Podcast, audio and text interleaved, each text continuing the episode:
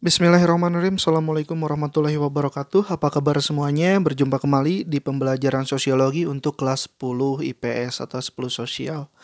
Dalam pembelajaran kali ini Seperti biasa kita memulai hari aktivitas kita kali ini dengan berdoa. Mudah-mudahan kita selalu ada dalam lindungan Allah subhanahu wa ta'ala Dan selalu ada dalam ridhonya. Amin. Ya Rabbal Alamin saya ingin memberitahu kepada kalian atau mengingatkan kepada kalian untuk tetap menjaga etika dalam berkomunikasi. Walaupun kita secara tidak tatap muka, tetap komunikasi dalam berinteraksi ini tetap dijaga. Dalam kelas mau kepada siapa pun, ke teman atau ke, apalagi ke guru, kalian harus bisa menjaga etikanya.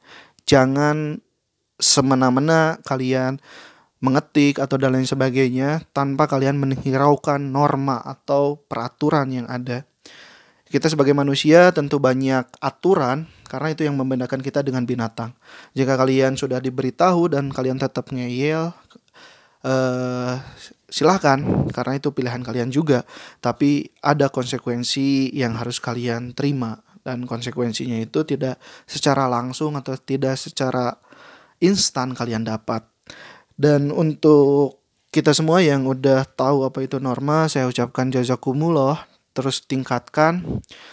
Dan dalam pembelajaran ini bukan hanya sekedar pembelajaran sosiologi aja, dalam proses kalian belajar ada pembelajaran yang sangat luar biasa pentingnya yaitu pembelajaran kehidupan. Dalam pembelajaran kehidupan apa aja yang kita petik dalam di dalamnya ada tanggung jawab, kedisiplinan, kejujuran, sopan santun, etika. Itu kita ada dalam setiap pembelajaran, setiap mata pelajaran. Jadi saya harapkan kepada kita semua supaya bisa meningkatkan terus etika. Gitu ya. Orang yang sangat pintar tapi etikanya kurang itu akan sia-sia. Apalagi orang yang mohon maaf kurang gitu etikanya kurang. Ah apalagi seperti itu. Tapi kita ada berproses namanya juga kehidupan. Ada namanya proses. Nah kalian sedang berproses silahkan nikmati prosesnya.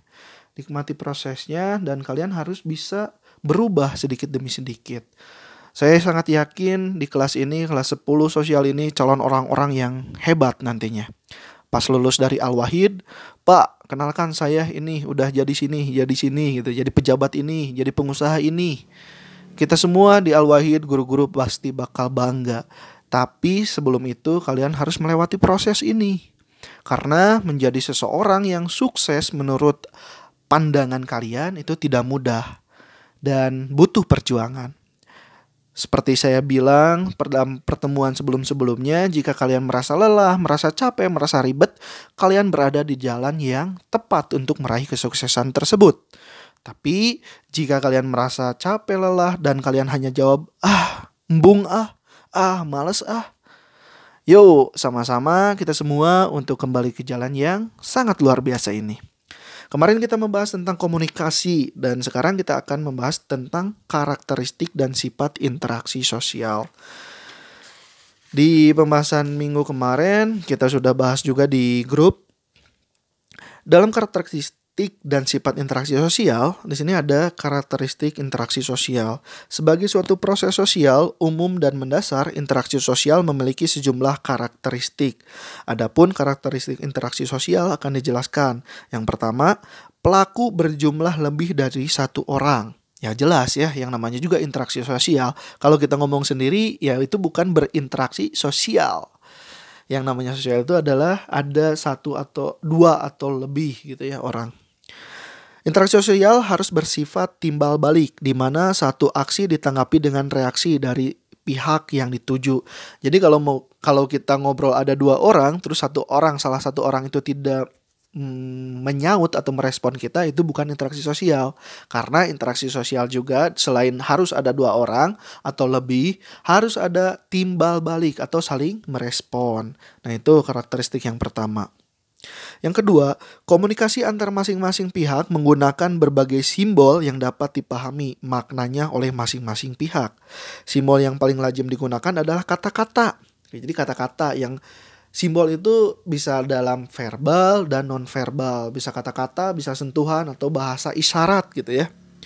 Kata yang akan mempunyai makna jika orang yang sependapat bahwa bunyi tersebut mengandung arti tertentu. Yang kata di sini bisa bisa diartikan juga bahasa yang kita gunakan. Yang ketiga ada dimensi waktu masa lampau, masa kini, dan masa mendatang yang menentukan sifat aksi yang sedang berlangsung. Interaksi sosial akan senantiasa terjadi dalam ruang dan waktu. Artinya, interaksi sosial itu bisa terjadi kapan aja dan di mana saja. Yang penting ada dua orang atau lebih dan saling berhubungan, timbal balik. Yang keempat, suatu interaksi sosial dipastikan memiliki tujuan tertentu yang ingin dicapai melalui pelaksanaannya. Demi pencapaian tujuan tersebut, interaksi sosial tertata dalam bentuk tindakan-tindakan disesuaikan dengan nilai-nilai dan norma-norma sosial yang berlaku di masyarakat. Interaksi sosial yang kelima didasarkan atas status atau peranan yang dimiliki. Dalam hal ini, pihak-pihak yang berinteraksi haruslah menyesuaikan diri dengan tata pergaulan selaras dengan kedudukannya dan melaksanakan fungsi sosial yang telah ditentukan. Nah, itu adalah lima karakteristik interaksi sosial. Yang kedua, sifat interaksi sosial yang pembahasan selanjutnya tadi karakteristik dan sekarang sifat interaksi sosial. Dalam sifat interaksi sosial juga mempunyai beberapa sifat umum. Sifat umum dari interaksi sosial adalah yang pertama aksidental atau tak direncanakan. Interaksi sosial dapat terjadi di luar kesengajaan tanpa perencanaan sebelumnya. Jadi bisa mendadak gitu tanpa perencanaan sebelumnya interaksi sosial itu. Sebagai contoh, ketika seseorang menyamakan kabar, menanyakan kabar kepada sahabat lama yang tanpa sengaja dijumpainya sedang menunggu kendaraan umum. Kalian bertemu teman kawan lama di jalan, langsung ditanya, langsung berinteraksi. Nah, itu aksidental atau tanpa direncanakan sifat interaksi sosialnya.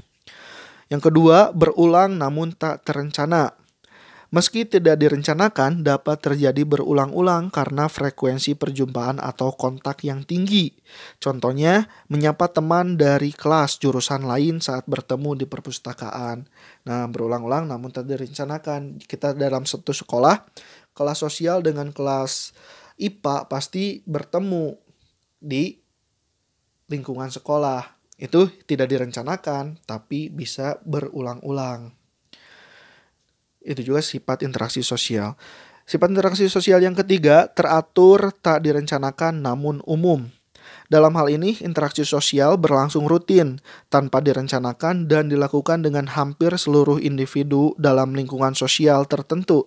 Contohnya, setiap hari menyapa teman, guru, dan pegawai di sekolah. Nah, itu interaksi teratur, tak direncanakan namun umum. Kalian ber saling menyapa gitu kalau misalnya nanti tetap muka. Yang keempat, rancangan dan aturan oleh suatu kebiasaan atau peraturan tertentu terjadi pada waktu tertentu sesuai ketetapan atau kelajiman. Contohnya, pada setiap pukul 12 siang, setiap karyawan tahu bahwa itu adalah saatnya untuk istirahat, makan siang sambil meluangkan waktu untuk bercengkrama dengan sesama karyawannya. Atau rancangan dan aturan oleh suatu kebijakan, kebiasaan atau peraturan tertentu ini bisa juga kalian waktu belajar ada waktu istirahatnya. Nah, itu bisa saling berinteraksi di situ.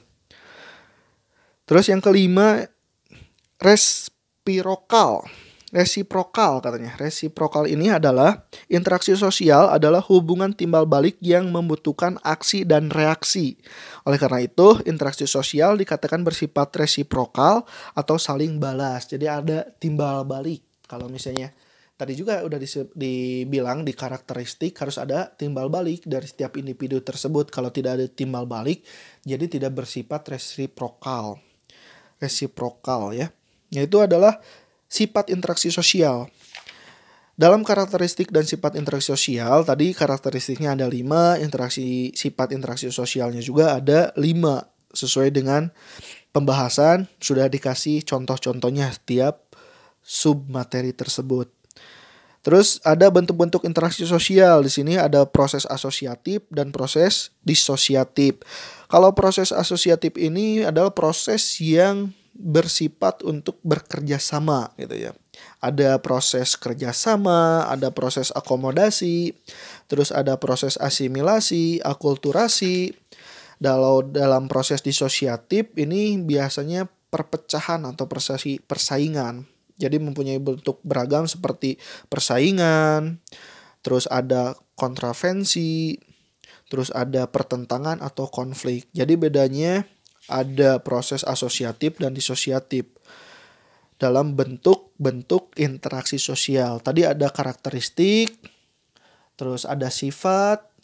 Nah, di sini ada bentuk-bentuk interaksi sosial. Kalau misalnya kita saling bekerja sama, saling ber akomodasi, berasimilasi, akulturasi itu adalah bentuk yang dinamakan bentuk asosiatif. Nah, Gilin dan dalam Sukanto 2009 menyebutkan adanya dua bentuk proses sosial yang timbul sebagai akibat berlangsungnya interaksi sosial, yaitu proses asosiatif dan proses disosiatif. Tadi proses asosiatif seperti kerjasama, akomodasi, dan lain sebagainya. Kita jelaskan proses asosiatif. Proses asosiatif merupakan bentuk yang beragam. Adapun bentuknya yang pertama kerjasama. Kerjasama kalian tahu lah segala sesuatu yang menggunakan atau memerlukan kerja sama kelompok atau bebarengan gitu. Perwujudan minat dan perhatian sejumlah orang untuk bekerja bersama-sama dalam suatu kesepahaman, meskipun motifnya mungkin saja tertuju pada kepentingan diri sendiri.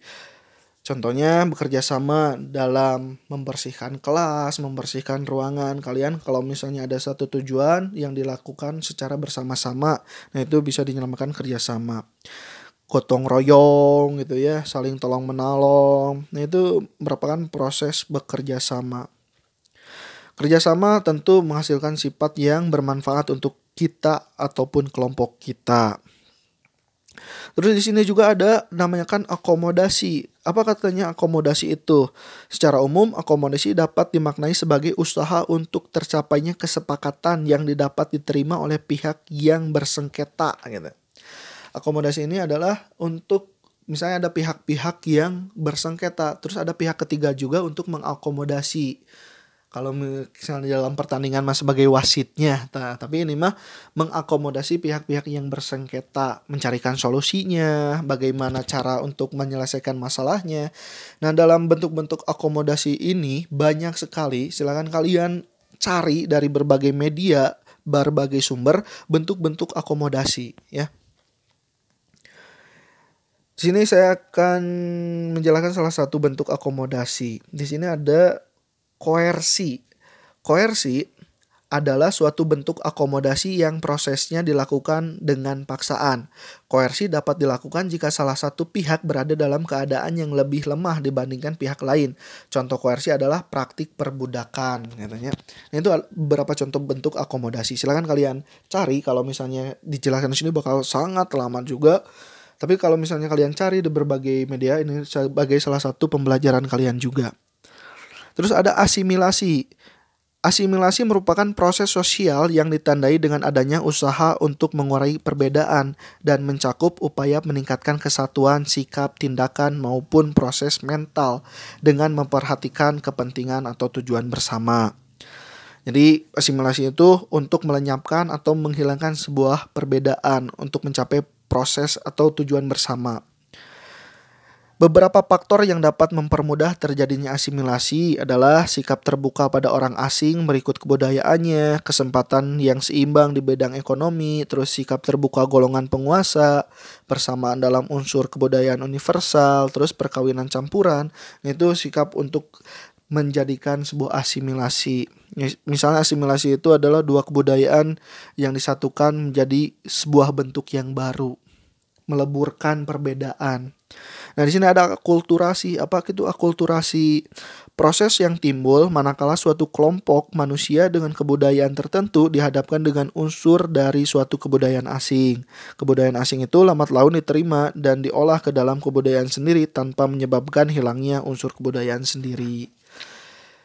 Jadi, kalau akulturasi adalah jika ada budaya asing, terus kita sebagai orang Indonesia, jadi budaya asing masuk kepada budaya Indonesia tanpa harus menghilangkan budaya Indonesia sendiri. Atau contoh yang lebih mudah, jika teman-teman kalian orang Jawa datang ke daerah Sunda di sekolah kita yang ada di Al-Wahid, mereka bakal bisa belajar bahasa Sunda, budaya-budaya Sunda, eh, kultur-kultur Sunda tanpa menghilangkan budaya awal mereka atau budaya suku awal mereka, orang Jawa, orang Batak dan lain sebagainya masih ada. Nah, itu dinamakan akulturasi.